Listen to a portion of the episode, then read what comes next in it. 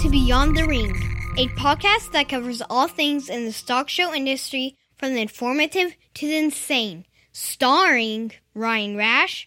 I forgave way too many people I should have smacked the shit out of. And Dale Hummel. Russia is not a threat. Now on with the show. Welcome to Beyond the Ring. This is Dale Hummel, along with co-star Ryan Rash. Hello, hello, hello. Ryan, it's a good week in Illinois. I don't think you're far away, are you? I don't know. I'm in Michigan right now. Southern Michigan, northern Indiana. You're a matter of... I don't know. I'm on the lake somewhere. Look, this is day 22 of 22, okay? You really don't know where you're at. I'm a little disoriented. I do not know exactly where I am. I know that the maids are going to be knocking on my door to get me out of this hotel room. And I know that I have to judge the St. Joe cattle show at 3 o'clock. And then tomorrow I fly home, and I get one night in my bed. I get one dinner with my parents. I get like 36 hours in my house, maybe 36 hours. I don't know. I get all my beauty treatments. I'm going to get my haircut, and then I'm picking up Callie. And when I leave on Friday, I am gone for 31 days. 31. Do you remember when you were not that excited about going to dinner with your parents? I'm still not excited about it, but they are the most excited. I think that'd be good. You've got a lot to jam in that one day at home. Yes. And then on Friday, I'm picking up Callie because I'm judging a show in South Texas on Saturday. And then she's going to drop me off at the airport because, again, when I leave Friday, I'm gone for 31 days. How do you get like 4 or 5 bags? I don't understand how you can get on like a rental car bus and off and through. It's not easy.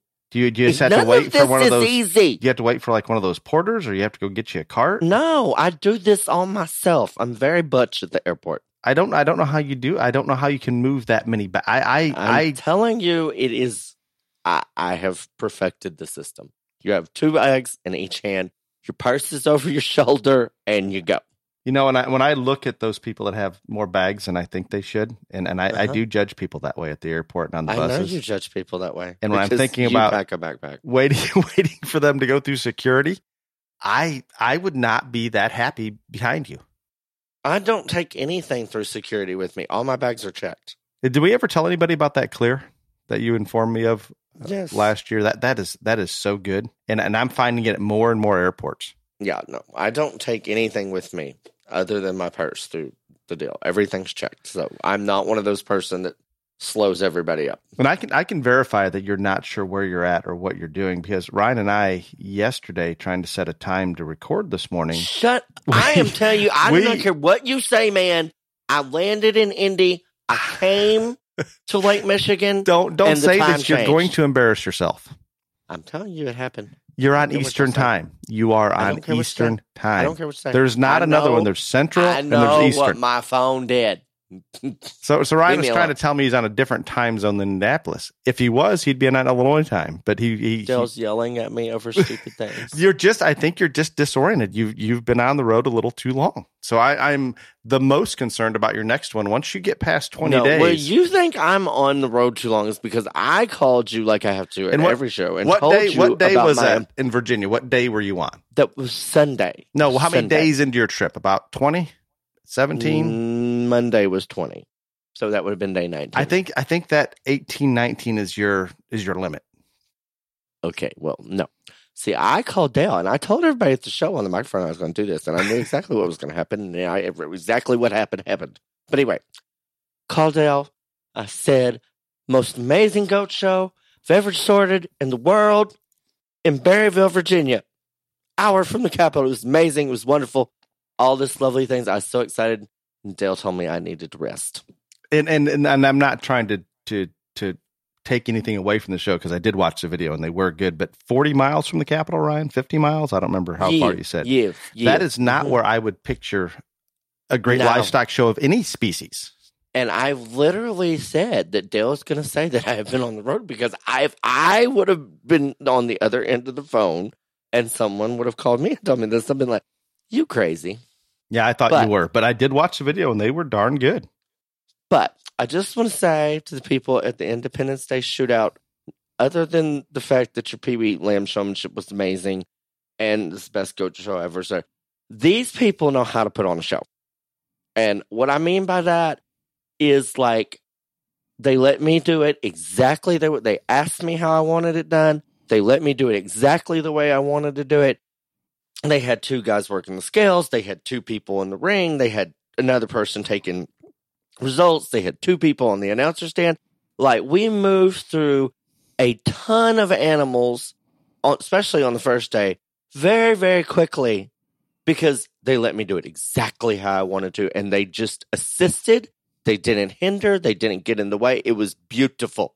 You were excited about it. Textbook on how to run a show. Right, and I saw pictures. It looked like you're in a big circus tent. It was the coolest thing ever. It was a big tent. And had a flag in it? Had a flag, two flags, a chandelier, all kinds of stuff. What about the national anthem? Yes, they played the national anthem. Oh, they are the best. But yeah, it was very good. So should I ask about your county fair right now? National anthem or no? They had the national anthem yesterday, but I'm going to be honest. I was standing there, like, we had done the pledge, and then they did, like, the 4-H motto. Okay. And so we were standing there talking, and, like, it wasn't just me. There was several of us.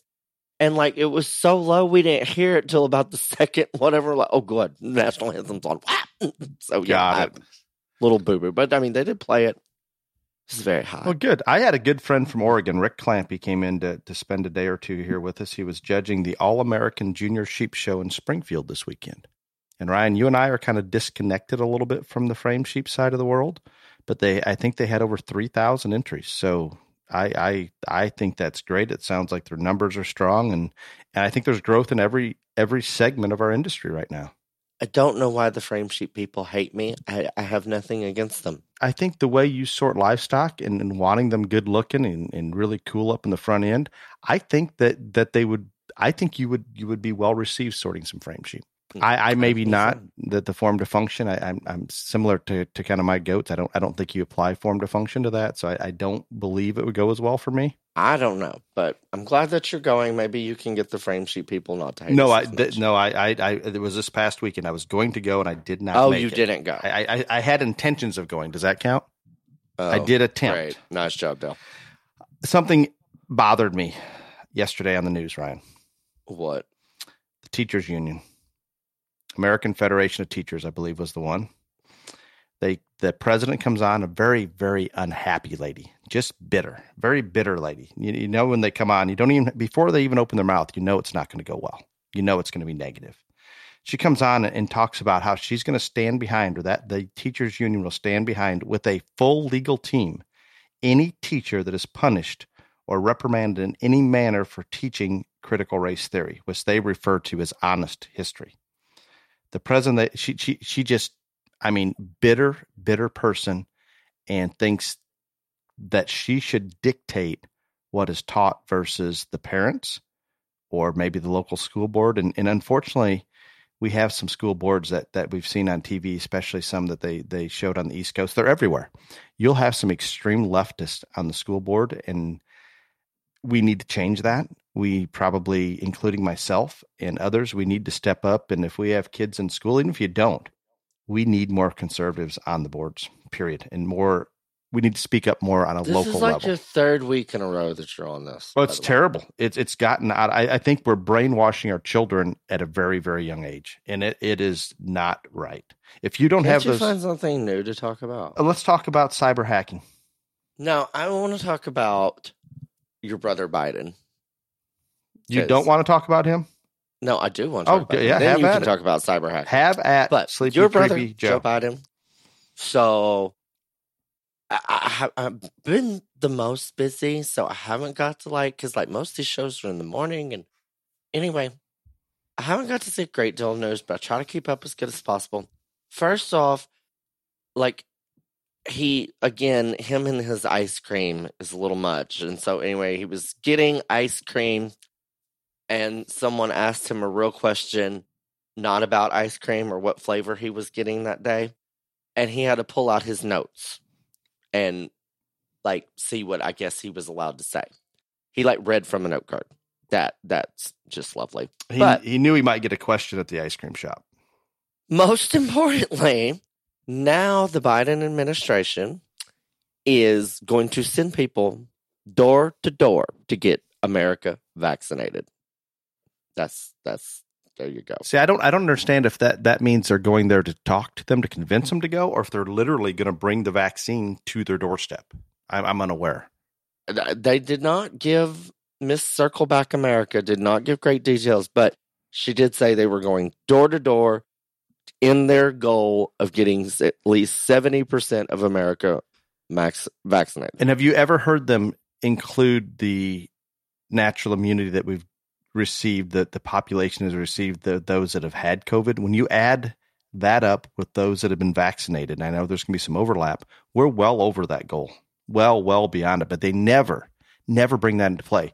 There's something that does concern me. The longer this goes on, Ryan, I'm vaccinated, and I think that's a personal choice. Ryan's, you're fully vaccinated now, right? I'm fully vaccinated. Damn it! I got my card and my wallet. My children are. My oldest child did get a vaccination because of a job situation, but my younger ones, I have no intentions of them getting a vaccine anytime soon. But the harder they continue to push this, and they're not looking at the science that we have antibodies for those that have been exposed to it. We have a large portion vaccinated. I don't understand. I feel like I'm missing something, that they want more and more and more vaccinations to be given, and especially in our children 12 and under, or 18 and under even. I'm afraid we're missing something. We're not exposed to all the information, Ryan. I just think if they're going to go door to door, they could try to do something else. They could. I bet maybe he'll give out some cash as well. And while we're speaking about that, and I wasn't going to go down, I'm not going to talk about aliens today to begin with. I'm going to cancel that part of it, even though I do have some news. When I think about them, when you say going door to door and doing this for them, and the overreach that the big government is just encompassing everything. When I want to push this "let's not buy from made in China" campaign, it's near impossible. And I truly try to, and occasionally I'll still end up with a product from China unknowingly when I ordered it. But it's unlike any time in the past. Historically, the beauty of the United States, one of them was if there was a product that was needed and there was a demand for it and it wasn't being supplied, a small business would jump in and fill that gap, and capitalism would do its thing. Well, right now there's a lot of items. Supply chain on everything is short. Try to buy a vehicle, try to buy anything. I mean, they're short so many things, yet we're not having small businesses pop up and fill those gaps. And the reason we're not having that is we still have these incredible handouts from the government. Why would people want to go to work when they can sit at home and make nearly as much money? I don't blame them, Ryan, do you? I wish they'd go to work. Yeah, I blame them. They need to work. I mean, yeah, it's tough. Let's just look at it from a realistic standpoint. They're not going to. Can we agree with that? No, they're not going to, but that doesn't make it right, because I'm serious. And again, I travel the country more than any other person I know. I have never seen so many help wanted signs in my life. At the Miss Texas pageant that week, that hotel, I mean, this was basically Dallas. It was a town, you could have been in downtown Dallas in 15 minutes. So why they call it a suburb of Dallas, it's really not. It was on Highway 75. And so anyway, that hotel that hosted Miss Texas, on the Tuesday of the pageant, they had 18 interviews lined up for working lots of different jobs. All, whatever. 18 people were supposed to show up to interview. Do you know how many showed up? No, one. That doesn't surprise me. It really doesn't. We were fortunate just to hire a new employee here last week, and I was excited to be able to get one. But I called Lowe's to get a Pit Boss smoker, and I wanted to, I am not the most mechanical person. I don't like taking time to read directions and put things together. So I asked if they could put it together. And the response was, well, we put those together on Monday, Wednesday, and Fridays, and we have, I don't know, she said 14 people that come in to do those kind of things. You know how many showed up the prior week on Monday, Wednesday, and Friday? Mm-hmm. Zero. They're just not these small businesses and larger businesses. They're desperate. They cannot get people to work right now, and there is no other explanation other than Biden's policies And I appreciate there's 27 plus states, I think, now that have ended the unemployment plus program, the additional money coming into unemployment. And I'm hoping that encourages people to get back to work. We can't continue like this. So what were your rants about cyber hacking? Cyber hacking, ransomware. There was a big release. There's a lot of companies that got hit last week. There is no question it's Russian-based. I think if we don't have a strong response from the U.S., when there's no repercussions, Ryan, why would they stop? They've harvested a lot of money from us so far. I don't understand how, and like no one talks about this, and like you're the only person that talks about this with me. So, but like they hacked the pipeline. All the stuff with Southwest Airlines, they can say that was a glitch. No, that was a hacker.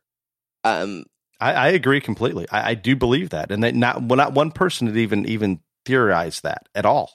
I don't see how these people, everyone does not see the big picture, that they're just testing the waters.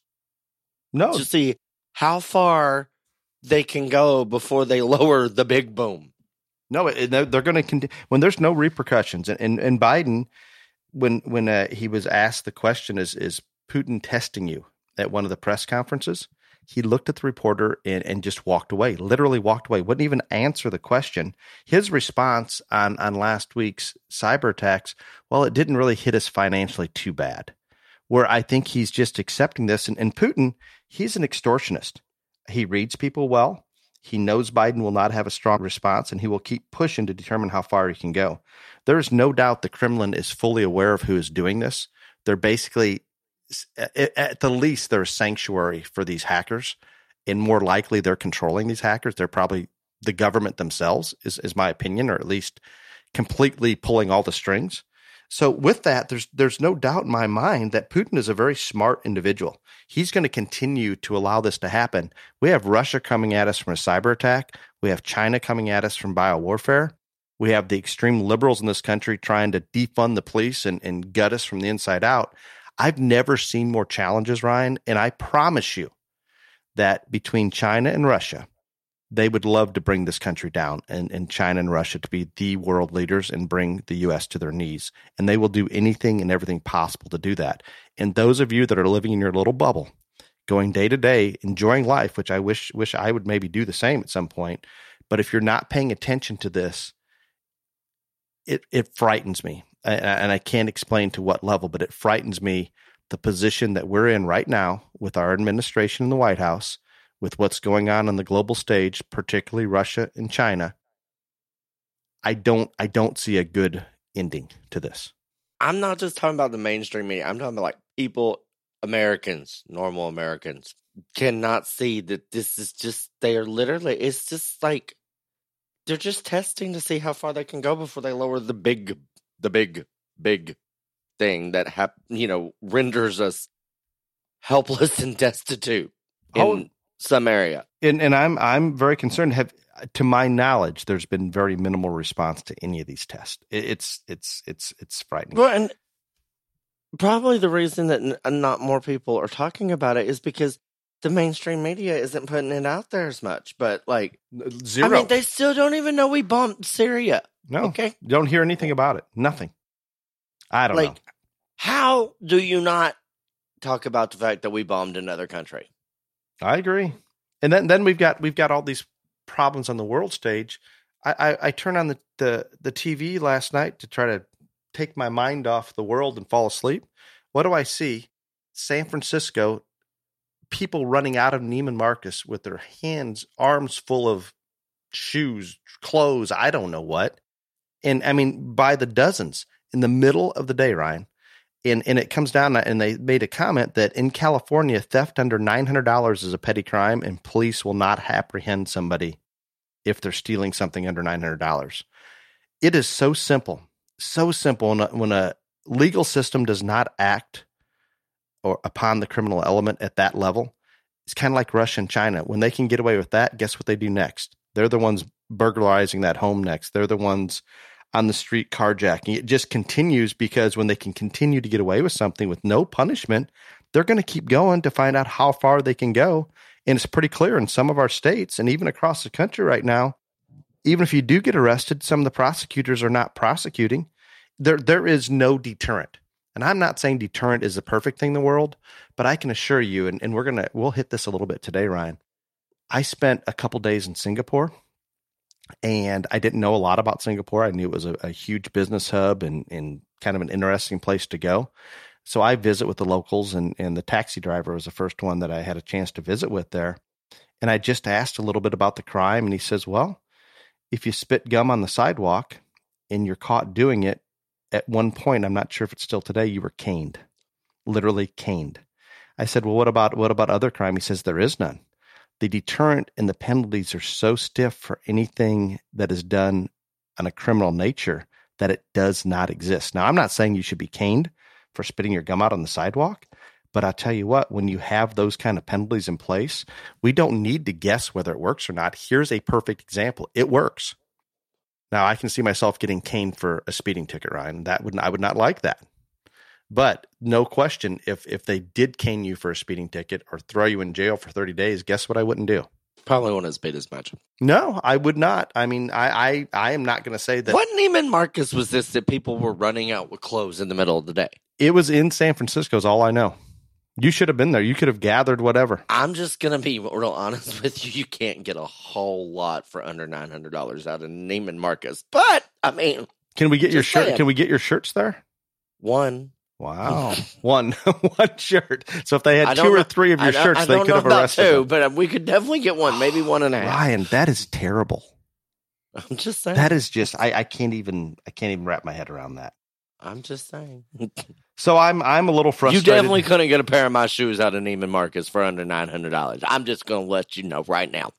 Oh, Ryan, if I ever purchase a pair of shoes for over $900, I give you permission to cane me. Oh, okay. I can't do it. I would have lost my mind.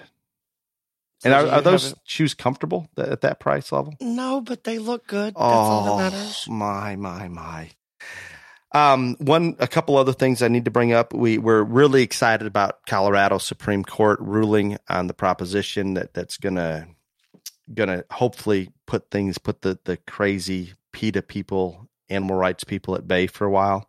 But we still have Oregon is still collecting. They're in the collecting signature phase, and there's a chance that it goes on the November 2022 ballot. I have not researched it enough, but I have had several messages from individuals in Oregon trying to update me on that. So I need to dig into it a little bit more. But we're going to continue to have these hurdles. I'm not saying we got lucky in Colorado. I think there was a base that was formed and pushed things very well from a legal standpoint to challenge this in the Supreme Court.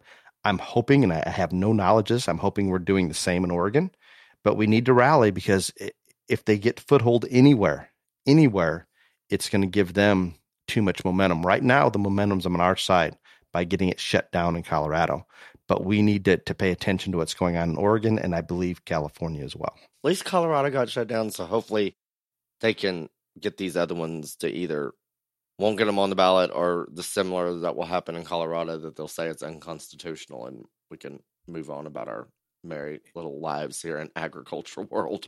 And Ryan, you know, if we have any listeners in Mississippi, we may have none. I'm not sure, but you know they are Mississippi. Oh, you know they are the most happy this past week. Why? I have two employees from Mississippi, one full time and one intern. Great employees, as good as I've ever had. They'll do anything right now. The world is perfect. Why?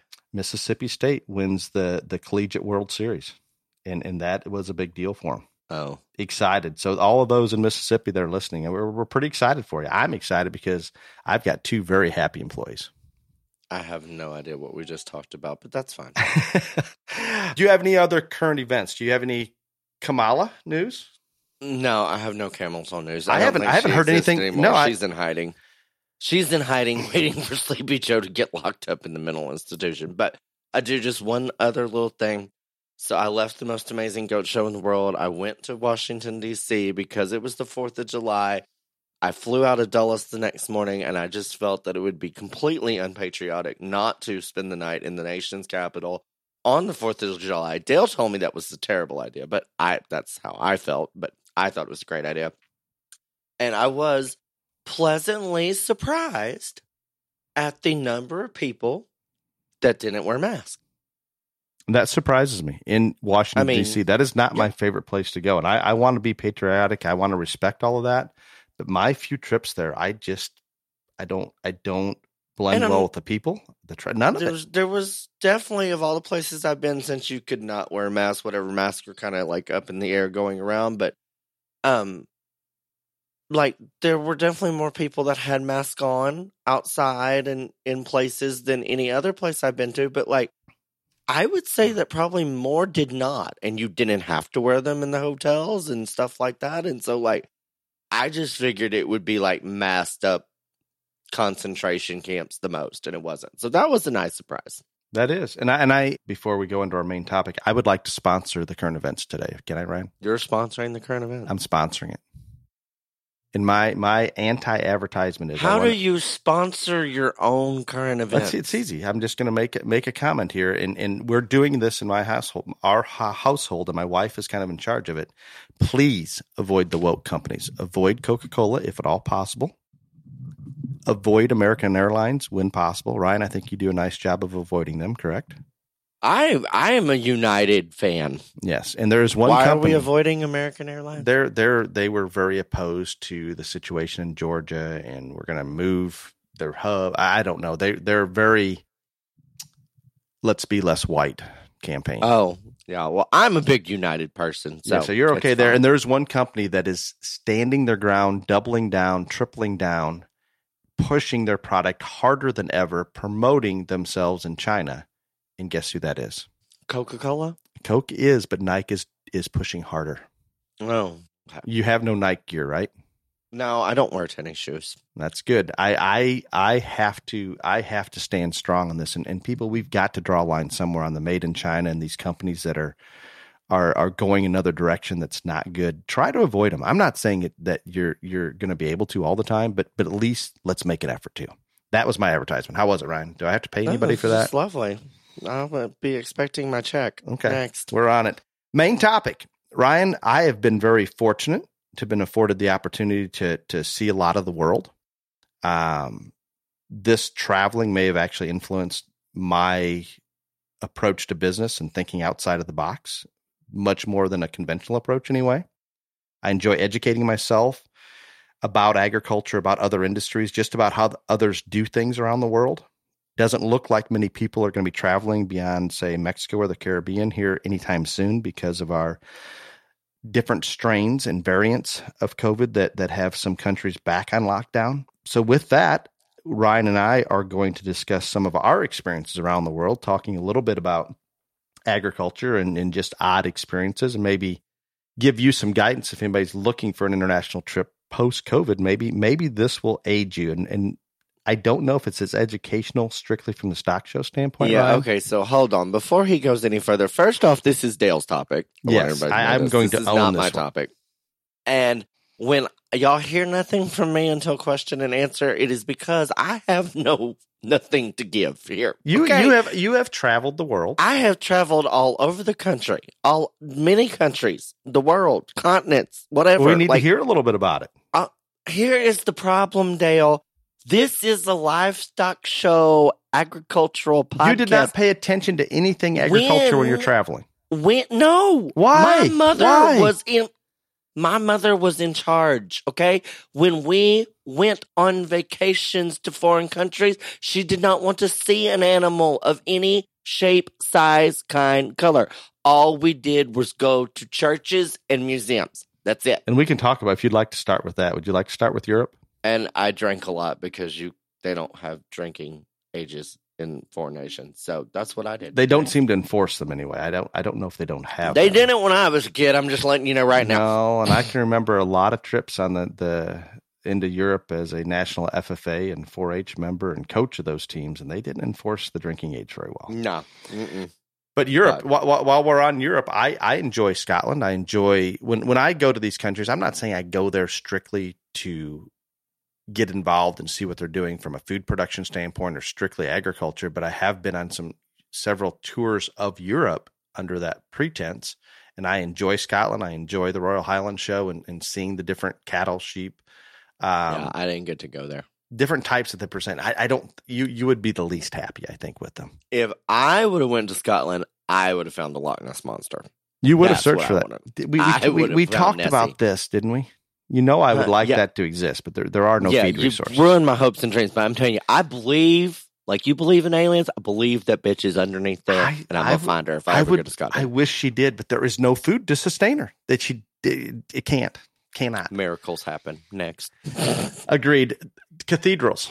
Did you see a few cathedrals in Europe? Dude, they're all the same. I've been in 900 churches, 900 museums. It's all the same. Literally would drive me crazy. I did the same, and I don't understand, Ryan. There must be an appeal there that you and I don't get, because that is a big checklist item when traveling through Europe, and maybe that's part of the reason I'm going to be a little negative here. I'm not a fan of they all the same. I'm not a fan of traveling Europe, Ryan. I enjoy Scotland. I enjoy the Royal Highland Show. I enjoy the scenery in Switzerland and seeing some Simmental cattle. Now, I've been to Switzerland. I do like that place. I do. They're a little on the liberal side for me. But I was too young to know about politics. But I did like Switzerland. And I have an authentic Swiss cowbell that was really cow. Well, I have one that we bought because, see, long story short, the American Junior Simmental Associations, they give their high overall senior champion, or they used to, one of these big old huge cowbells. That's the award. Well, my mother was getting very perturbed because I had not won her one yet, and so she bought herself one when we were there in Switzerland, because she was, you are disappointing and you have not won me one in the summer classic, so I'm going to buy myself one. Then I did win one, but yeah, so. I love it. And I had a little history. We used to stay in host families in different countries when we traveled. For all you people that think Cherie's nice, you're wrong. But I would love to. Does she still have that setting out somewhere? Oh yeah, because literally we have them both side by side in her trophy room. Because when I won mine, after she had already bought hers that I couldn't win for her, I didn't even get to the backdrop, and she took it away from me to the point the photographer had to say, "Ma'am, you have to let your son hold the cowbell in the picture." I love it. She's a good girl. Good mother. Uh-huh. Good protective mother of this. Those cowbells, and I remember very specifically. And then she bought it a seat on the plane home. I'm not kidding you. Oh, she did not. She did. Swear to God. Why? It's huge. Okay. We bought another seat home from Spokane, Washington to Houston for the cowbell. I kid you not. Oh, my. There are people that can verify the story. Yeah, she's crazy. And you know what? I think it's genetic. Right. Okay. So Switzerland, I don't remember if we had a host family there, but you used to stay in a couple host families? Yeah, like when you traveled with the FFA for winning a national FFA or 4-H livestock judging, they would coordinate the trips for you, and you'd go to several European countries, and in a couple of them, you would stay with a farm at least overnight to get that experience and whatever. Dale, you don't even like staying in a hotel room. No, and you know what else I don't like is those little bitty hotels in Scotland, England, most of the European countries, the little bed and breakfast things. It just makes me feel like I'm staying in somebody's house, and you know where I'm at on that. I don't. I ain't never been there. It just does not. One bed and breakfast experience in my life. They don't have those brand new hotels. I haven't found any anyway. I can remember some very old, very expensive hotels in most of Europe, and very small, and a lot of bed and breakfast type things where it's uncomfortable for me. The cowbells in Switzerland, the Switzerland Simmentals are dairy cattle, and they roam the countryside without fences. So they all have their own bells to recognize that sound from a distance. And just like dairy cows here, they know to come into the barn in the mornings to get milked, in the evenings, and it all, they kind of roam out on their own and they come back, but they do have the bells that all have different tones. So they can kind of identify if they hear one in the distance, is that mine or is that my neighbor's? And what was interesting for me that I don't know that I would, I guess it'd be fine. A lot of the homes in Switzerland, if you were milking cows or in the cattle business, were attached or above the barn, if that makes any sense. The barn and the house were all one and the same. Mm. And very nice and interesting, but maybe odd. I don't think people in this country would maybe be as accepting of that, but beautiful. I know lots of people that live in their barn. Yeah, I mean, little apartments and shit. Yeah, absolutely. But this was a common. I mean, this just was fairly common. I guess it's convenient. It works for various reasons, I'm sure. So Europe, the problem that I had in Europe, Ryan, and you know that I enjoy eating at some of the restaurants more than you do throughout the country or throughout the world. Most of the European countries, and I learned very, very quickly. Do you remember eating any steak in Europe? No. Pasta. Were you told to avoid it, or just knew to avoid it? I really don't. I mean, and you know me, and like most people won't believe this, but I am the simplest person about food in the history of the world. I can verify that. You could care less where we go to eat. No, because I never as a child got choices or options. Like no one ever said, "Hey, what do you want?" So like I have just adapted, and so I do not care. But like now that you bring that up, I don't ever remember having like other than like a cheeseburger, nothing. Yeah, I can remember my first trip there, maybe 16 years old, 15, I don't know, fairly young. And I tried to order steak, and it's just a whole different concept throughout most of Europe. Their feed costs have been significantly higher than ours historically, and their ability to understand nutrition at the production level is beyond what we can ever imagine. I have a master's degree in nutrition, and when I go and visit with some of those dairy operations or cattle or hog operations in Europe, those ground level producers, I feel inferior. I can't keep up. They understand it so well, utilizing byproducts, utilizing everything they can, that an animal, and it doesn't matter what species we're talking about, once they start putting on fat, when they hit physiological maturity, it takes 4 times more feed to put on a pound of weight when you're putting on fat versus muscle. So they become very, very inefficient from a feeding standpoint and a cost of feed standpoint. So they've done everything they possibly can to make that conversion in feed efficiency as positive as possible, because they can't afford to do it any other way. That means we're feeding a lot of boars. We're feeding a lot of bulls that are going to stay leaner longer, and that conversion rate's going to be better. We just don't get cattle fat. And I can assure you, when you feed a boar to a certain weight, you have something called a boar taint that you can taste in that bacon and in the pork. And if you grew up with it, Ryan, it's probably normal, and that's the taste that they become. It's not normal if you're from the United States. No, it's not. It's not good at all. It's a very odd. And even when you're eating these bulls or some of these other cattle, they're so lean, it's a totally different taste than what we're accustomed to. I'm not saying it's better or worse. It's just not what we're used to. Consequently, it does not go well. I can take it a step further and give you an example. My son, Chase, I took him several years ago to the Galapagos Islands. He really was intrigued by the islands and the different wildlife and how things have evolved there. And we fly into Ecuador, and we're in a fairly nice hotel, expensive enough anyway. And we get in, and we're going to have dinner in the hotel, and there's only like 3 items you can order. Pasta, filet mignon, and some type of chicken. And I'm thinking pasta's safe, Ryan. You talked about it earlier, and chicken's usually pretty safe. But guess what? Yeah, I ate a lot of chicken over there. Yeah, guess what Chase orders? Oh, he ordered the steak. I bet he was upset. Oh, he ordered the steak, and he was so excited about this trip, and this was an expensive steak, and he knew it was expensive, so he kind of asked, "Is it okay, Dad, if I order this?" And I said, "Absolutely, you're fine." And he gets it, and I know it's going to be bad. I tried to stay optimistic. But the poor child, and he was probably 10 maybe at that time. I don't, not very old. But he felt terrible because it was awful and expensive. He took a bite of it. He knows what a tight ass you are. He took a bite of it, and you could just see, oh my God. And he couldn't hardly take another, but he continued to eat it. And that is about his 3rd bite. I said, "Chase, you don't have to eat that." And he was just like, oh my God, I'm so relieved. It was, and I tried it just so I know, it was horrid. And I think it was normal. I don't doubt it was a bad steak for the people in that country that are used to it, but it's very different. I'm sure a lot of our listeners have traveled some and understand this experience. There is one country I found recently, Ryan, that I can order a steak or eat any beef. I'm not saying it's exactly the same, but it's pretty darn close. It better not be Australia. Nope, it wasn't Australia. Okay. And I haven't been to Australia in a long time. And when I was there, they were just starting feedlots. And I can talk about this in a minute. But this was Argentina. I mean, they will eat beef or meat breakfast, noon, and night. I mean, But there's just grain-fed.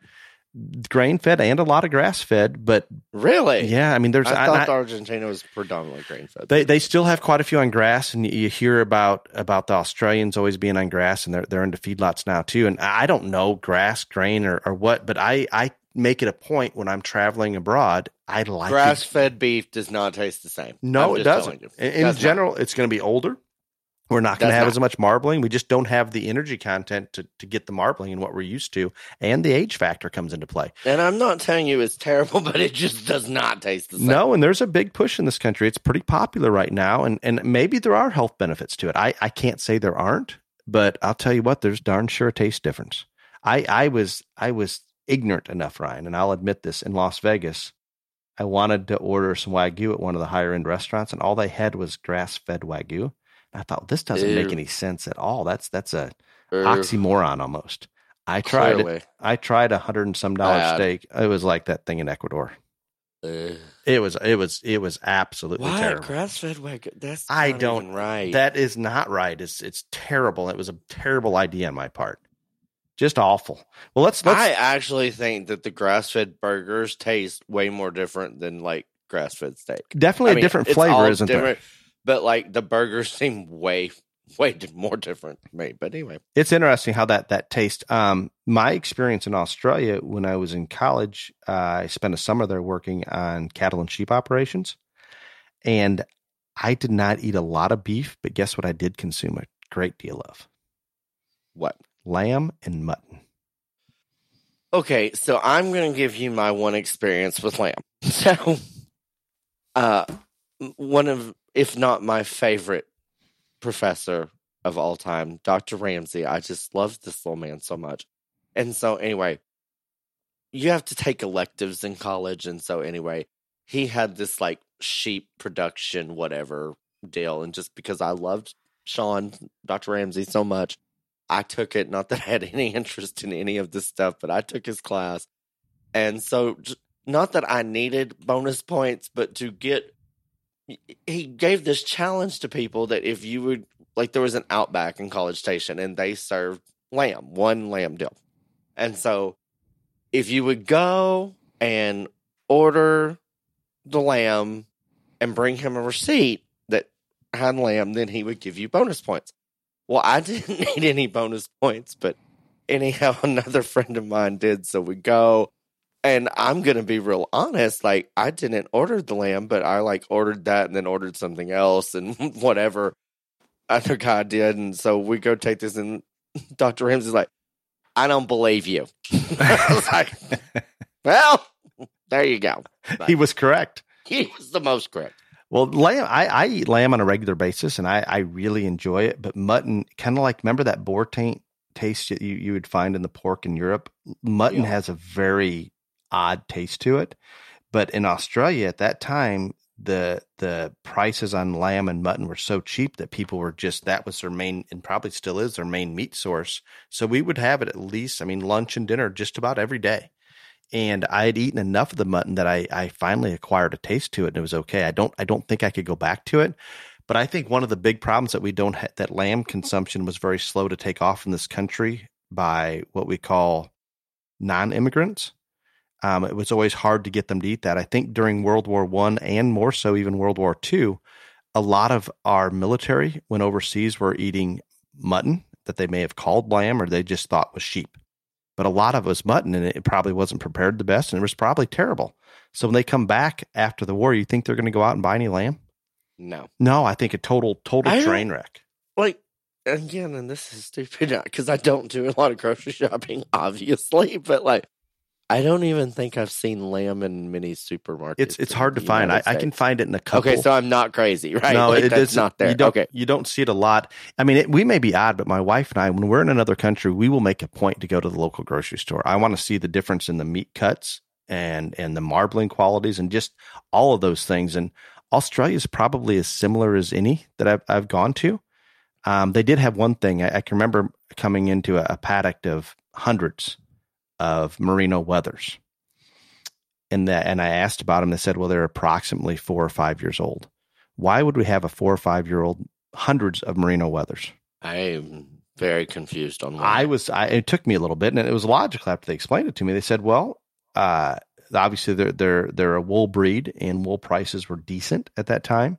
So they were keeping the wethers strictly for wool production, and that's how they were generating their income. Where on the ewes, that they would shear the ewes as well, but they're going through gestation, they're going through milk production, they're not harvesting near as much off of those.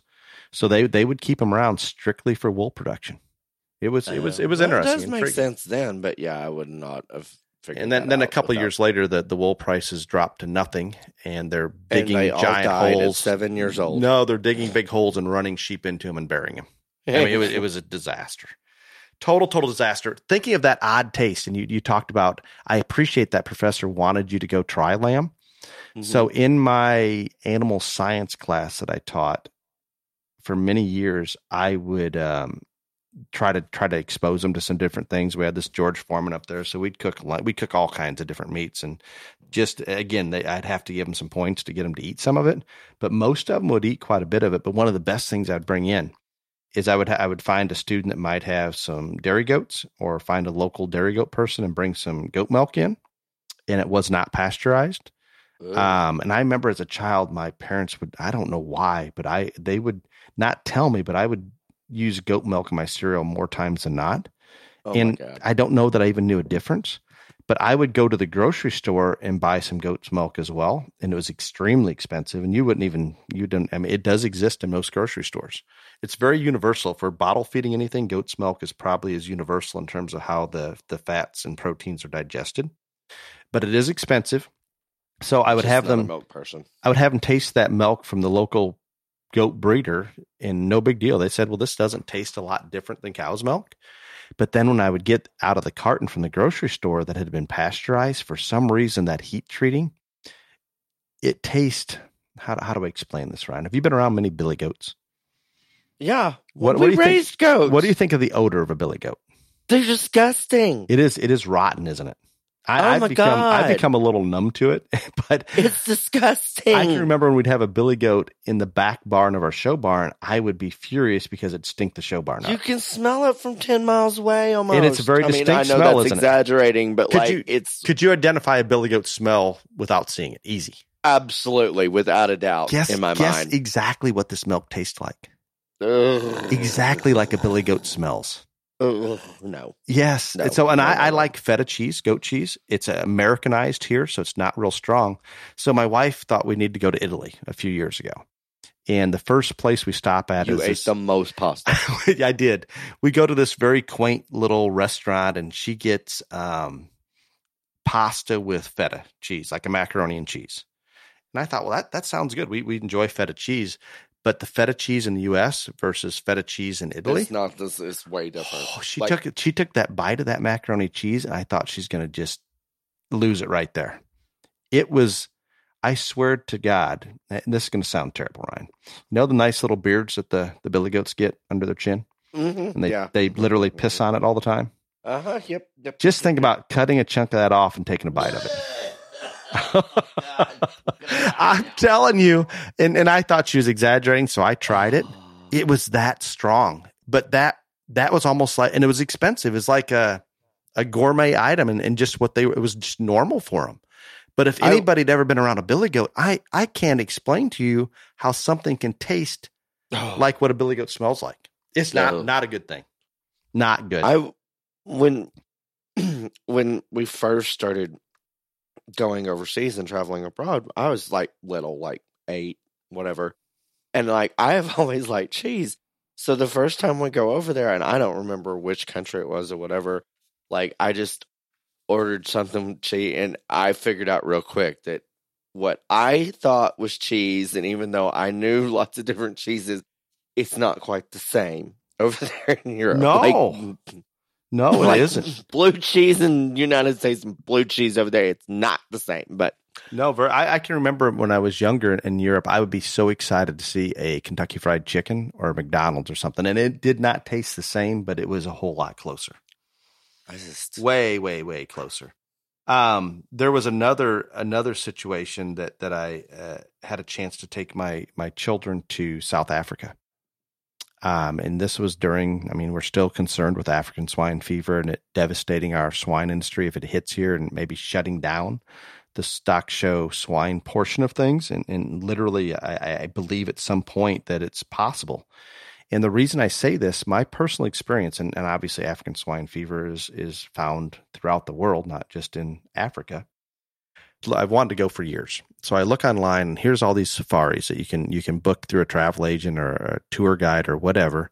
And for a family of 6, my wife and I and 4 kids, it was somewhere between $5,000 and $10,000 a night, which you know where I'm at on that, Ryan.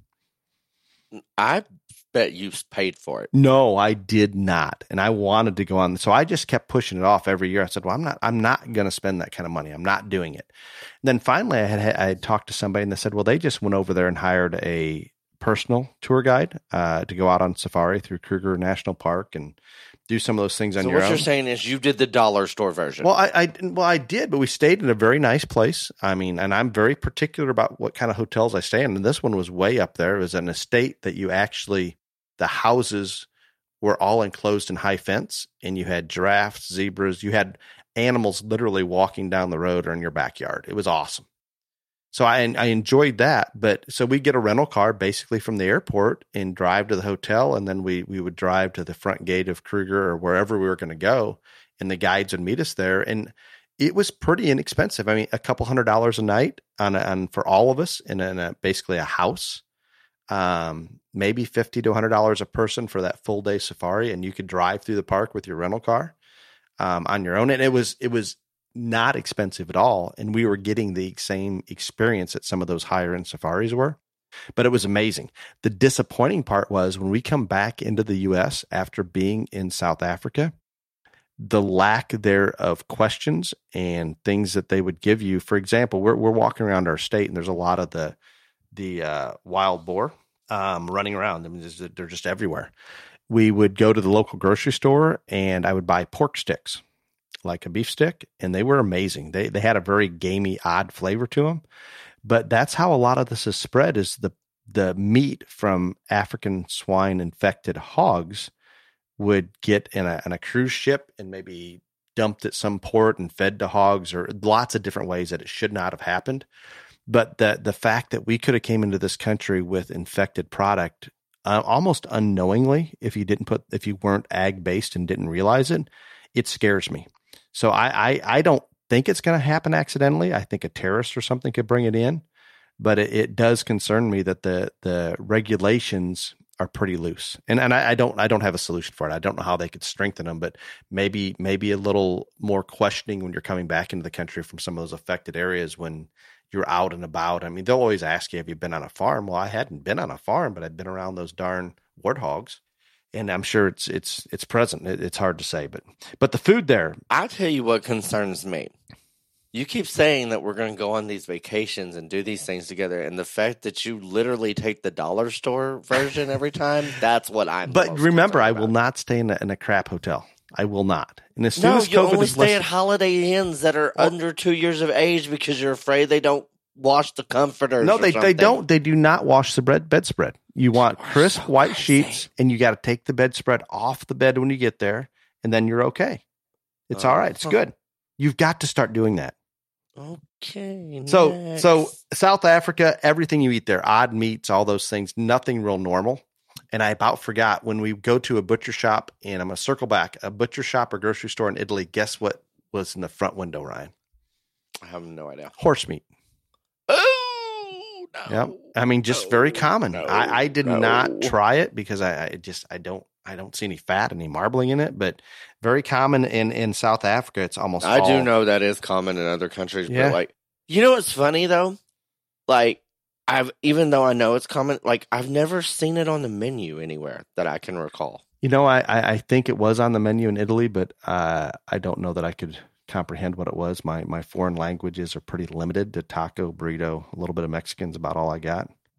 So it may have been there, but you're right. I don't, and I think it's fairly common. I think France, Italy, throughout Europe for the most part. Yeah, but you're right. Paris. I don't necessarily remember that. That was the most disappointing ever was Paris. I hated it. I thought it was dirty. I thought the people were rude. They are so rude. I thought they didn't bathe on a regular basis. Oh my God, they're so rude. The hotels were dirty. I don't want to be negative. Those of you out there, my wife would not be happy because she desperately wants to go to Switzerland and hike the Matterhorn or some damn mountain there that will probably kill me and my children. Okay, that's another thing, Holly. If you listen, I don't think you do. When we go on this vacation, I'm not doing any of this hiking bullshit. I will wait for y'all at the bar. Yeah, I'm there, but she's pretty determined to do that one. So I am not a fan. I mean, I just think, and maybe I'm overstepping the boundaries here, Ryan, but. And I've gone to Europe from when I'm 16 until just a couple of years ago. So I've had a pretty widespread. But for the most part, a lot of times when I'm there, there seems to be some of the people, not all of them, but some of them have a resentment for Americans. Oh, they hate Americans. I think it's a jealousy is my guess. But yeah, they're and not all of them again, but there's a portion of the population that are very rude to you. And I thought the people in Italy were very nice. I thought people in Switzerland were nice. Like Estonia, they were cool, but like I just remember Paris, people were bitches. I would agree with that. I think you know what where I enjoyed the people the most is in Australia. The older population, they would thank me basically for America saving their ass from the Japanese.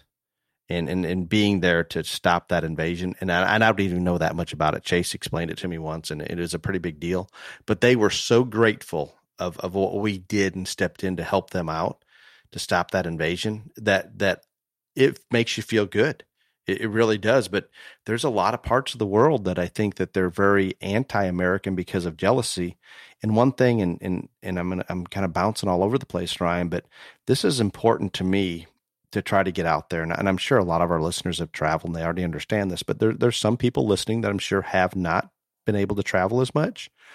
But when I take my children outside of the country, no matter where we're going, and sometimes we go to very nice destinations, and sometimes they go to the dollar store. And sometimes go to when they come back or during the process, they are very aware and appreciative how good we have it in the United States. And I don't know that the average person in the United States is fully aware. You can travel the world, and there's going to be very, very few places out there that you're going to have the freedoms, the luxuries, everything that we have. And I don't know that it's appreciated enough. And every time I leave, and I appreciate this country as much as anybody, and I like to think I'm as patriotic as anybody, and my wife came up with a quote. Other than the fact you told me I shouldn't spend July 4th in the nation's capital. Well, I just didn't know if that was a good idea. I just don't feel safe there for you. Not from a patriotic standpoint. It just, I think the crime, I think it's like staying in Chicago. Not a good place to go. Bad. So with that, I think every time I leave the country for a length of time, even if it's somewhere that I really enjoy spending time at, I am so appreciative to be back on American soil. I feel safe. I feel like we have so many advantages that I can't even put into words. But I truly do feel that way. And we travel to Thailand often and into countries that maybe the standard of living isn't near what we have here in the United States. But it's not just that. It's the whole picture. The fact that we allow capitalism to guide us a little bit, the fact that we have law and order, that we can go out and feel safe. All of these things are so appreciated, but at the same time, Ryan, here recently in our bigger liberal-run cities, I become more and more fearful of being there, similar to how I feel in some of the bigger cities overseas. It's terrible. The example, 4th of July weekend in Chicago, over 100 people shot? Are you kidding me? This is in the United States, and it's these city councils and mayors defunding the police, allowing all this. It frustrates me. I think we're going in a very bad direction. It's very sad. In my travels, I liked all the countries. I didn't like so much of the people, but like you don't understand how good. I don't. I truly believe that everyone should get like they want to like get rid of college loan. Well. Loans and all that other stuff and loan debt, whatever, college loan debt. Okay, that's fine. I think everybody in America should get to travel to a foreign country because once you do, you realize how good we have it here as long as we keep it the way it is now because, you know, there are people that want us to be.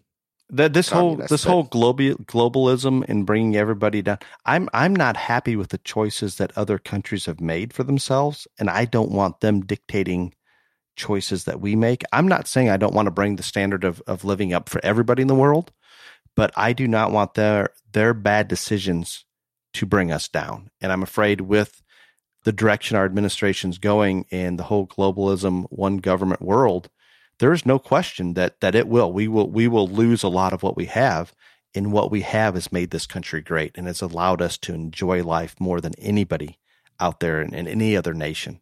And I can't explain any further. It just is. Period. Caribbean islands, Ryan. Caribbean. You've been to the Caribbean many times, I bet. Oh yeah. But again, I didn't see any animals other than like fishes. I see some American bred cattle. I see some Barbados sheep. I try meats at all these countries, knowing it's probably going to be bad and I'm going to have to order something else. But some of the higher end countries are obviously Grand Cayman. I think they're bringing all their meat in from the U.S. Barbados, not so sure. Jamaica, I don't highly recommend going there. Not the safest place in the world. What is wrong with Jamaica? And I stayed in a very elite. I had lots of fun in Jamaica. I bet you. Every time. I stayed at a very elite resort. And I've been probably 12. It was good, but they said just don't leave. And the resort next to us, I think it was Hedonism. You would enjoy it, Ryan. It was pretty wild, to put it mildly. Exactly. I have had the best times in Jamaica. Just letting y'all know. St. Thomas was good. Felt safe there. Puerto Rico, I lost my family out on a nature hike for a good portion of the day. That scared me a little bit. Bahamas, pretty much Americanized. What do you eat when you're in the Caribbean? Pasta. I don't know. One, like a lot of seafood. Yeah, seafood. I love the jerk chicken. Love it. Absolutely love it. I'll seek that out any chance that I get. And similar, we go to like the Yucatan Peninsula in Mexico, and we go to Cozumel, the Cancun area. Cancun, in case anybody's there. And I think a lot of people have been traveling there recently because it is one of the places we can go to. Cancun out? I bet I've been to Cancun 20 times. Yeah, and I avoid. I go south from there as fast as I can. But I will return back to Cancun for one thing that I thought was one of the most amazing experiences I've ever had. What? You can get in a little boat, and you can go a couple miles offshore. And I don't remember what time of the year it was. I think it was spring. And there's a concentration of whale sharks. And they'll put a snorkel and some fins on you, and you can jump in and literally swim alongside the whale sharks. Oh, interesting. And that was pretty exciting for me. We've got some pictures of my kids swimming underneath them. It was good. You're out in the open ocean, and my wife reflects back on it, and she just has nightmares about it now, thinking that something is going to eat her. But it was amazing. If anybody is ever in Cancun at the right time of year, you've got to go out and do that. We went to Costa Rica many years. I'm just letting y'all know, if you've gone to one Carlos and Charlie's, you've gone to them. I'm with you. Yeah, exactly. So we went to Costa Rica in search of diving with whale sharks, scuba diving. And we got certified there, and it was painful. They actually made you swim forever. They made you do it all, where some foreign countries just throw the certificate to you, and away you go. So we thought we would maybe get a chance. Because that's clearly safe. No, it's not. The more I learned about scuba diving, it scares me because I don't understand it well. I'm certified. I do it on occasion, but I do not know enough about it to be safe. I just don't.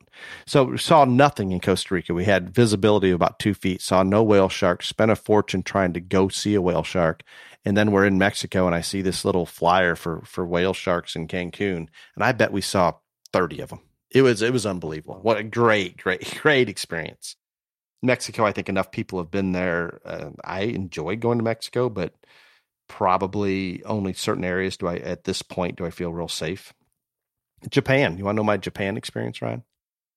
Yeah, since I'm going to be in jail because I'm going to get evicted from my room. Okay, but go right ahead. Maybe you'll give me some tips. All I've been was in the airport. I shouldn't say this because you know what? I appreciate efficiency. And everything I wanted, if I have to drive out of my way 2 miles, it kills me. I can't. And my wife says, well, we're going to this restaurant. If it's not en route of the destination we're going after, I don't want to go. She says, well, that is your destination. It's not out of the way. You want to go there. So that is it. I can't do that. in the airport in Japan. I don't think that makes sense either. I know. It doesn't. I think Holly is like all-time. She's a saint. Yeah, I'm a fan. That part, I'm not buying into. Going through the airport, if you were to hesitate taking your shoes off or something to go through security at the airport, you've got 5 people behind you just glaring at you like, you piece of crap, slowing things down. They just want to be they're so efficient. They're almost come across as rude is the way I put it. And it's just a cultural thing. They're not trying to be rude, but they want things done just boom. This way, this way, this way. And I can remember walking through the airport, an apple for like $10. And it was the best apple I've ever eaten. I appreciate the Wagyu is obviously originated in Japan. They will pay a fortune for high-end products. I do not like spending the money for it, but they appreciate, I think their life revolves around quality food. There you go. And the Wagyu that they have there, I mean, unbelievable. And again, I think Wagyu is nothing more than a glorified dairy animal. We could take a Holstein or Jersey and feed them and get the same end result. But anyway, they've done a nice job of marketing. I'm not sure that's exactly right now, but okay. Taiwan, I wanted to mention real quickly, fascination with Hello Kitty. You go through the airport, everything is Hello Kitty themed. Why? Kitty. I don't understand this. I don't know either. And China's about to completely take over Taiwan, by the way.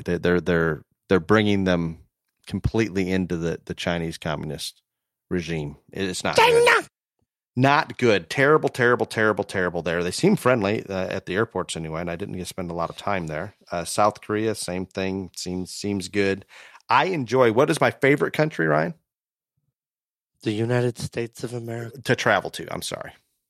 Oh, Thailand. Yeah, and you are going there. Callie, if you're listening, you're going. Great seafood, terrible, terrible meat. Seafood and rice. That's where you're at. You can eat prawns the size of your hand all day long for pennies. Amazing. Just absolutely amazing. There's so many things that I appreciate there. The only real livestock production or animal production, I went to one guy's place that raised lobsters in his backyard, basically. How do you raise a lobster in your backyard? Just big cement pools. I didn't think that was something that you could even do. Did not know. I know in one of the Caribbean islands, we took jet skis out with a little, like a hog snare. They'd snare a hog's nose with to treat them. Mm-hmm. They give us a hog snare, a snorkel, goggles, and fins. They expect you to dive down 10 to 15 feet, snare a lobster out of a hole and bring it back up, and then they go cook it for you.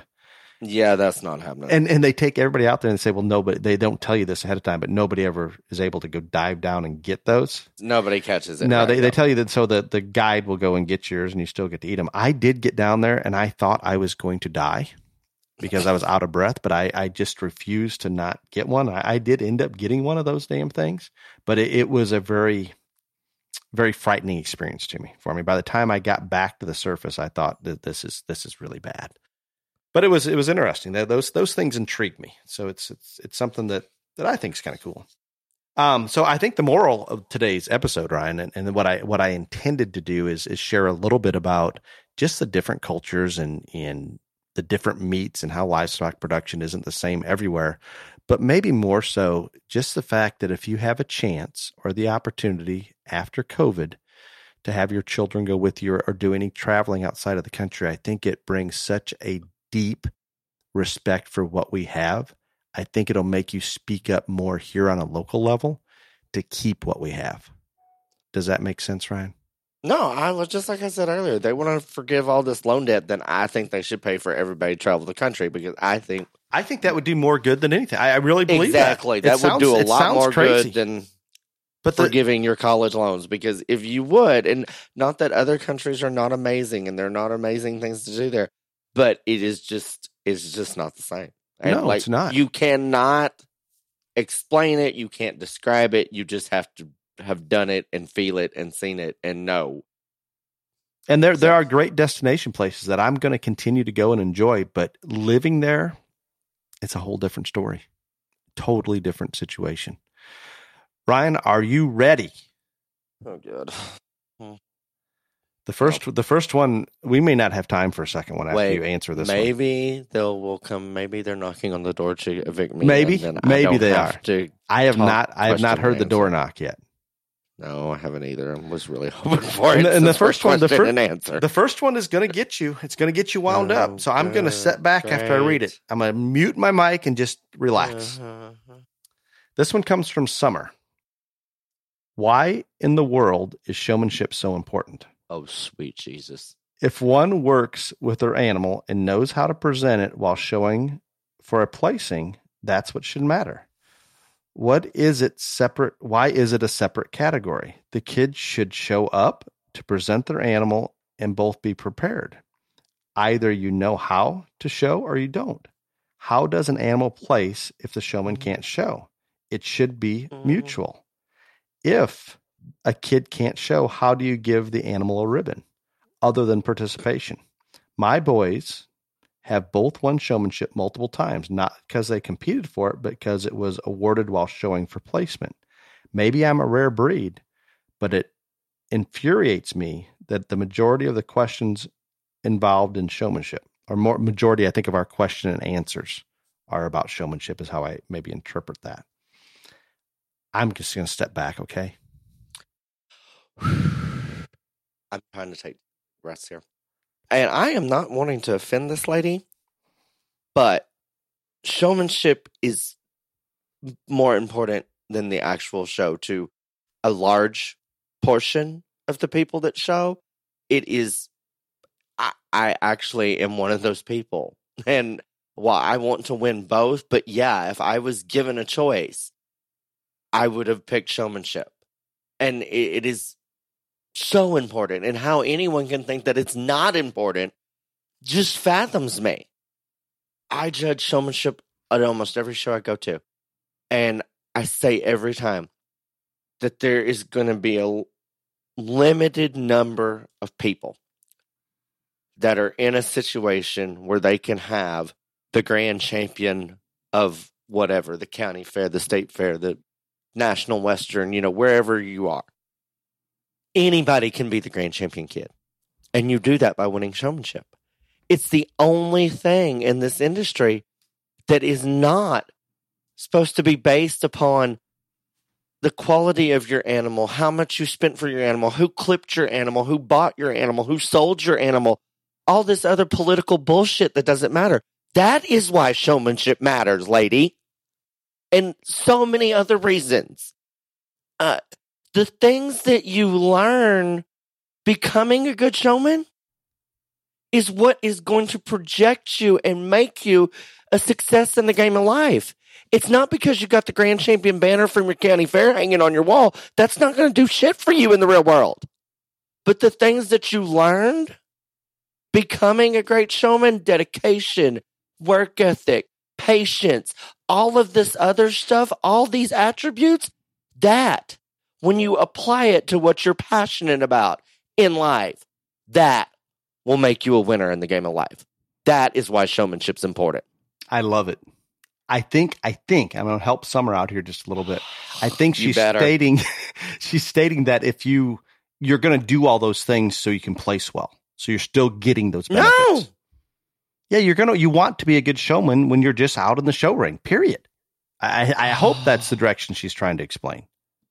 That is not the way I took it. I understand. I knew you wouldn't. I was fully aware of how you were going to. If that was the way she meant that question to go, then I'm going to say she needed to word it differently, because that is not the way I took it. Understand. And Ryan, I agree that the showmanship, if we're at a big show and showmanship is prior to the actual show, I will oftentimes discourage my kids or other families from going out, because you just can't.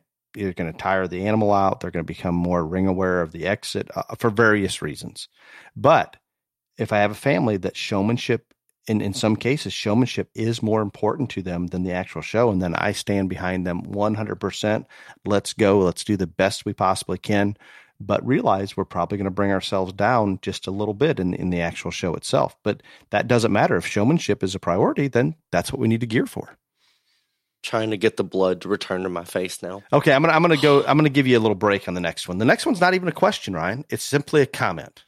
Okay, This will make you feel good. This will put you in the frame of mind next week to take as many question and answers as I can find.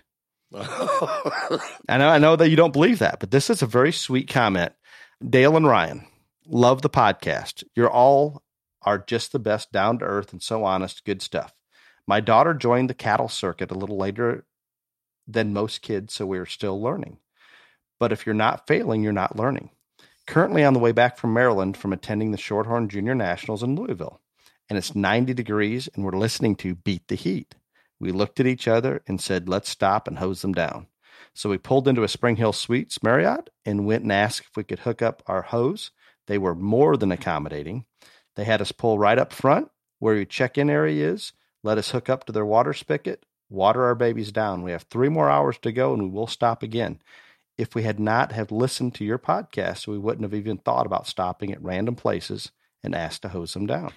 Thank you. Ta-da! Ryan, you made a difference. No, I try. That's good. Now, again, that was my topic that Dale didn't want to do, by the way, but next. Those educational ones sometimes are hard. We did not educate a lot today, but I think we're patriotic, I hope. There you go. One last question, and this is a question. I like this question. Oh.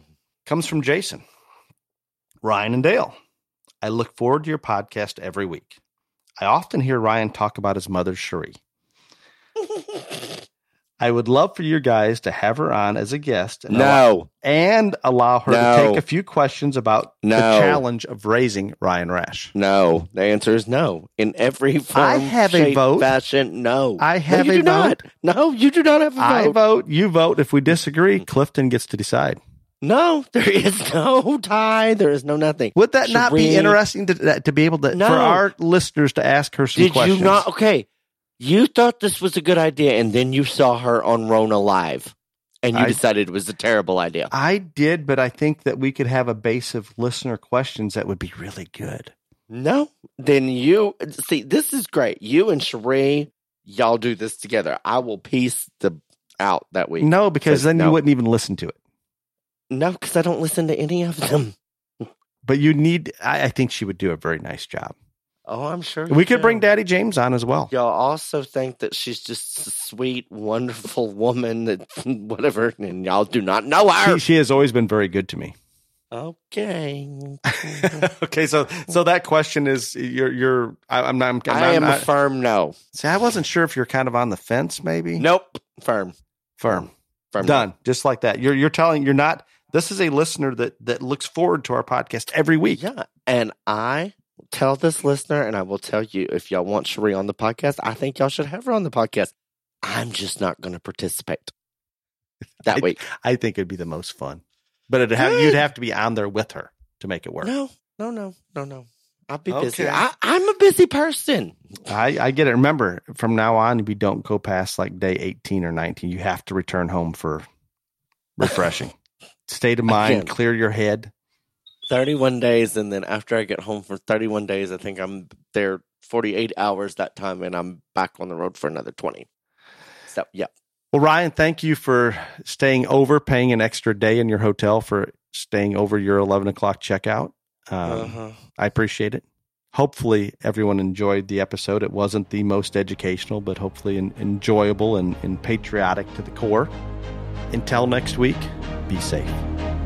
Y'all come back now, you hear?